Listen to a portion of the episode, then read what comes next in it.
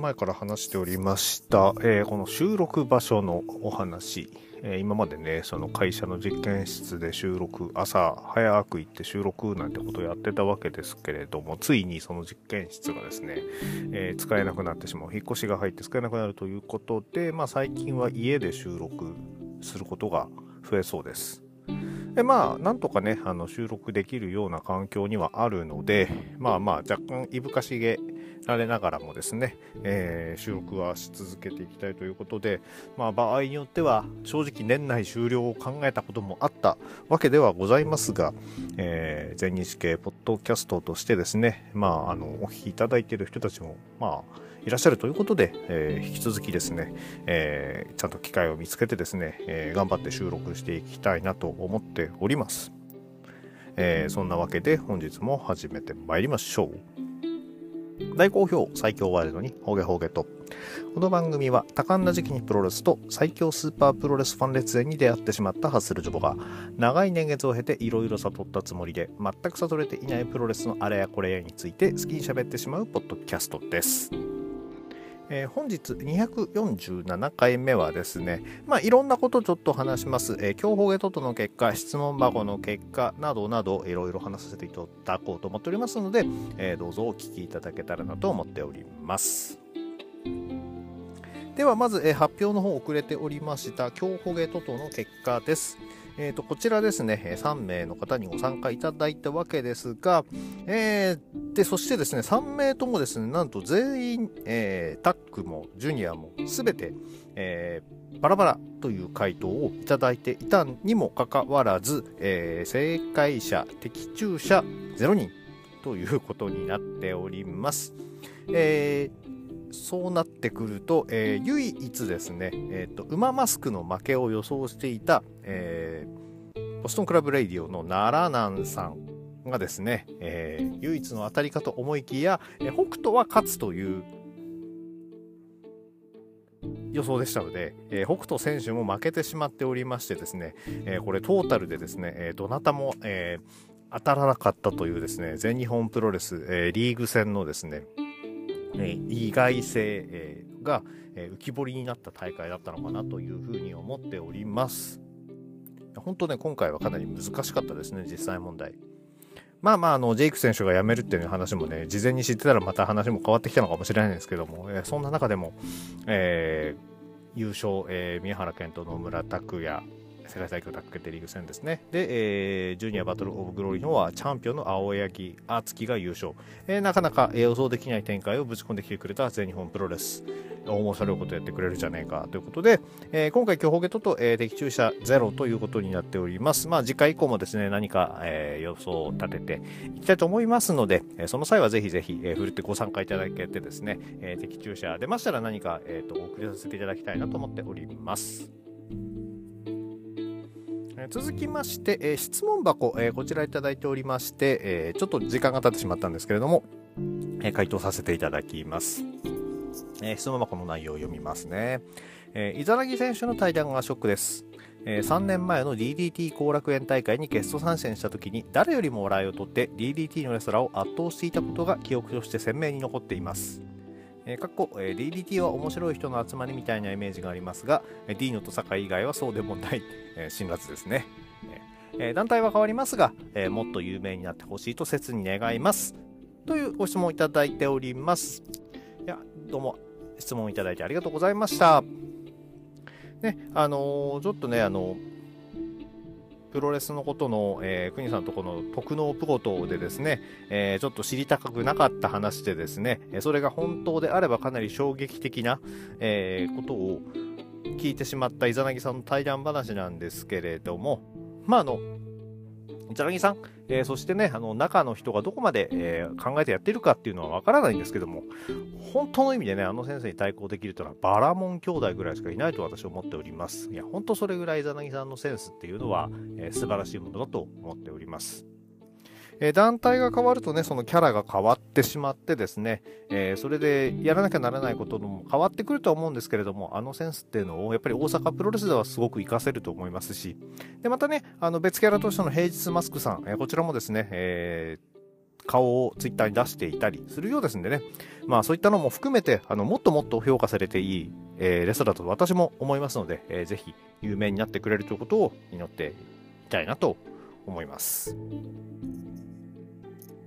えー、このようにね、質問箱、あの、特定の選手についての、えー、ご質問でも構いませんので、えー、ぜひぜひよろしくお願いいたします。えー、それ以外の、えー、話としましては、えー、トースポプロレス大賞、えこちらの方が、え発表になりましたね。えー、京保家プロレス大賞の方もですね、まあ、年末、え年を超えるまでには、えー、ぜひ、え報告していきたいなと思っておりますので、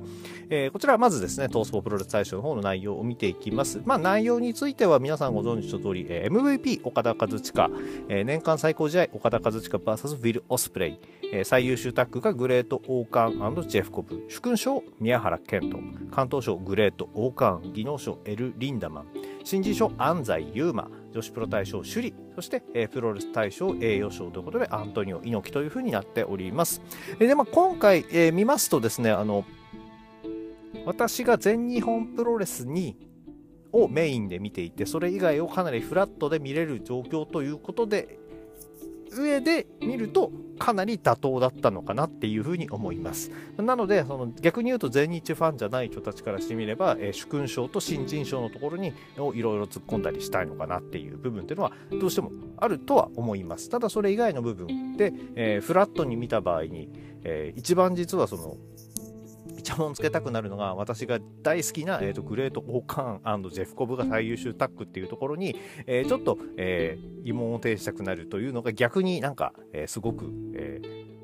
ジレンマ的なことが生じてるのかなというふうに思っております。いや、ここね、やっぱりそのグレートオーカーのジェフコブ、確かにタッグ2回取ったりとかっていうのもあったんですけれども、何かそのものすごく主君になるっていう、ここの2人どっちかっていうと、タッグ屋のやっぱイメージがちょっと少なすぎてですね、それを考えるとちょっとね、粘った、えー、小島杉浦の方でも良かったんじゃないかなとか、まあ、あとはもう全日本プロレス的に言うと、えー、斎藤ブラザーズとかでも良かったんじゃないかなっていうふうに思いますが、まあまあその辺と比べて知名度の話とかね、えー、やっていくとどうしても、えー、グレート・オーカンド・ジェフコブというのが、えー、全体のパイを見た場合に新日本プロレスというのが大きくて、じゃあ新日本プロレスの中で、えー、活躍したタッグチームはってなるとここになるのかなと。ただ、それを言うとね、まあちょっと発表のタイミングもあったんでしょうけどね、毘沙門とかその辺っていうのも、え、選ばれてきてしかるべきだったような気もしております。で、まあ、主勲賞、えー、に、えー、宮原健人。まあ、もう本当ね、宮原健人は主勲賞を卒業して MVP に行ってほしいと思いつつも、まあまあ、やっぱり先ほどの話じゃないですけど、全体的なパイっていうのを考えた場合に、えー、この辺に、え、入らざるを得ないのかなっていう部分っていうのは仕方ないのかなと思っております。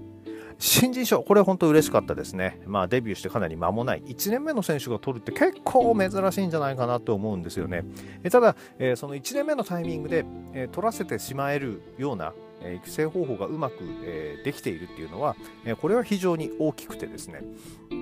あの、斎藤ブラザーズも1年半ぐらいであれだけの大化けをしていることを考えると、えー、安西優真選手、えー、来年にはですね、えー、どんな化け物になって育ってくれてるのかなっていうのをすごく期待していきたいです。えただね、今のところその永田さんとのタッグというところでですね、活躍しているわけで、そろそろ全日本プロレスの中でも、え何か立ち位置というのをしっかりと、え持たせられるようになるといいなというふうに思っております。え近い選手がね、あのジュニアの、えすぐ上の、え近い選手たちがジュニアが多いということもあってですね、えガシガシやっていくとしたら斎藤ブラザーズになるのかなと思うんですけども、年齢的に言うとそこも10近くね、離れているわけで、えー、やっぱり同じぐらいの、えー、キャリア、同じぐらいの体格の、え、ライバルが欲しいかなというのは、え、本音な部分でございます。そんなわけで、えー、なんか、あんまり文句ああ、すみません、それ以外はね、あんまり口出せない、よくわからない部分とかっていうのは口出さないようにしようとすると、えー、トースポ大賞に対する、えー、トースポプロレス大賞に対する、えー、私の感想はこんな感じになっております。えー、続きましては、嬉しい話題、えー、こちらの話ちょこちょこっと触れていきましょうか。えー、野村ヤギ、えー、再結成、復活、えー、こちらがどうやら、えーと、確定しているという話題が、えーと、入って、ま、入ってきております。えー、12月26日のね、キャプチャーの試合でですね、えー、久々に復帰するなんていうことで、えー、一夜限りのその復帰なの、復活なのかなっていう話をしてたところですね、の、えっ、と、どっちだったかな？野村選手のインスタライブに青柳選手が乱入したのかな？ちょっと逆だったらごめんなさい。ね、そのインスタでですね、非常に仲がいい姿を見せてくれてですね、えー、で、えー、ここでだいぶ盛り上がって、えー、もう来年以降もせっかくなんで組んでいこうじゃねえかっていう話ですごく、えー、意気投合していたというふうに聞いております。見ればよかったな、インスタライブちゃんと。でね、あの12月21日の新木場大会では、えーと、宮原健とジェイク・リー、えー、野村直哉、青柳優馬、この4選手による、ランダムに、えー、タッグを組んで戦うというタッグマッチが組まれておりまして、まあ、組み合わせ次第ではね、一足先にこの、えー、再結成という話も出ているようなんですけれども、いやここがですね、わだかまりがなく2人とも仲が良いというのは、まあもうだいぶ親目線みたいな感じになっちゃうんですけども、えー、非常に見ていて嬉しいなというふうに感じます。いや、ほんと1年前のね、えー、あの状況で、えー、おつみたいな、えー、状況が一体何だったのかっていうぐらいですね、えー、になっておりまして、えー、野村直哉選手のね、あの全日本プロレスに対するわだかまり、えー、こちらっていうのはだいぶほぐれてきたようで、えー、そこに関しては非常に安心しております。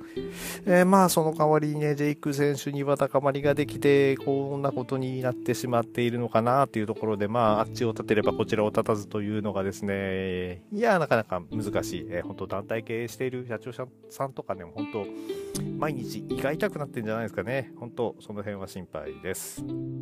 えー、で、さっきもね、あの言いましたけども、来年からはもう完全にタックでやっていこうということで、まあちょっとね、あの三冠の方ももちろん狙ってはほしいんですけれども、タック王座っていうのはね、あの他の団体に比べてタック王座の格が、えー、非常に高い、えー、全日本プロレスだと思っておりますので、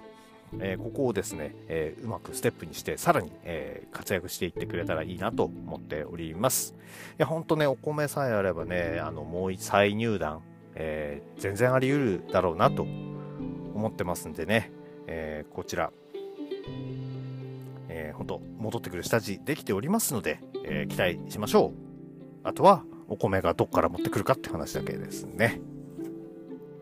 え、で、えー、この話をしていて思ったのはですね、1年経つともう本当何が起こるか分かりません、全日本プロレス。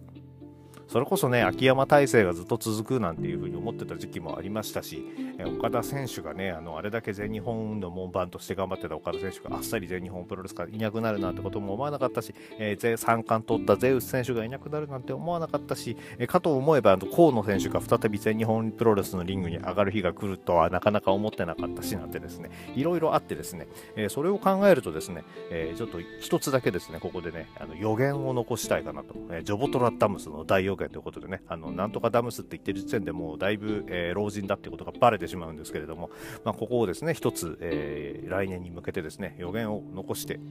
おこうと思います。マスターサスケリスペクトってやつです。では来年起こることこちらズバリ申し上げます。田尻洗脳軍が全日本プロレスを侵略に来る。これですね。いやもうこれあのブレーンの田尻、えー、そして、えー、ジェイク・リー、岩本浩二、フランシスコ・アキラといったですね、その田尻にそそのかされたと言われる人たちが全員がですね、えー、結集してですね、全日本プロレスに殴り込んできます。でもこれを迎え撃つのはですね、もうあのヒールという立場をもうすっかり忘れてしまって、もう頭に血が上ってですね、迎え撃つ、えブードゥーマーダーズですね、スワマ。もうかなり怒りをね、あのその田尻の洗脳に対して怒りをあらわにしていたこの諏訪間が、えー、迎え撃つ形になりまして、えー、組まれるカードはですね、えー、諏訪間、歳三、斎藤潤、斎藤麗、そして、えー、田尻洗脳軍の、えー、ジェイク、岩本、明、田尻、えー、この8人タッグが組まれることになります。しかしですよ、この試合の真っ最中、田尻選手のね、あの本読んだことある人だったらさ、どうなるか、もう結果わかりますね。斎藤ブラザーズが洗脳されて離反です。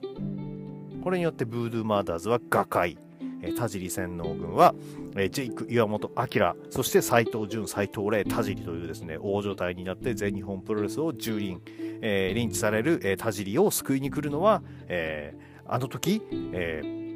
見捨てられた田村段、佐藤光、そして石川修司。えー、こちらがですね、えー、スワマを救出に来て、そして、えー、歳三選手、改め、えー、土方選手が、えー、加わったですね、えー、新生エボリューション。こちらがですね、また全日本プロレスの大きな流れを、えー、作っていくのではないでしょうか。いや、これで来年の流れできましたね。えー、ネクストリーム、えー、エボリューション、元鞘に戻るエボリューション、そして、えー、野村柳率いる、えー、本体、そして、えー、田尻洗脳軍、この四つどもえ、さあさあ、来年の全日本プロレスはどうなっていくことやら、えー、自分で言ってて、ちょっと悲しくなってきましたけれども、いやいやいや、これで、ぜひ来年もね、回っていったらいいなと思っております。えー、そんなわけで、えー、本気にしちゃダメですよ。今回の、えー、お話はこれまでとさせていただきます。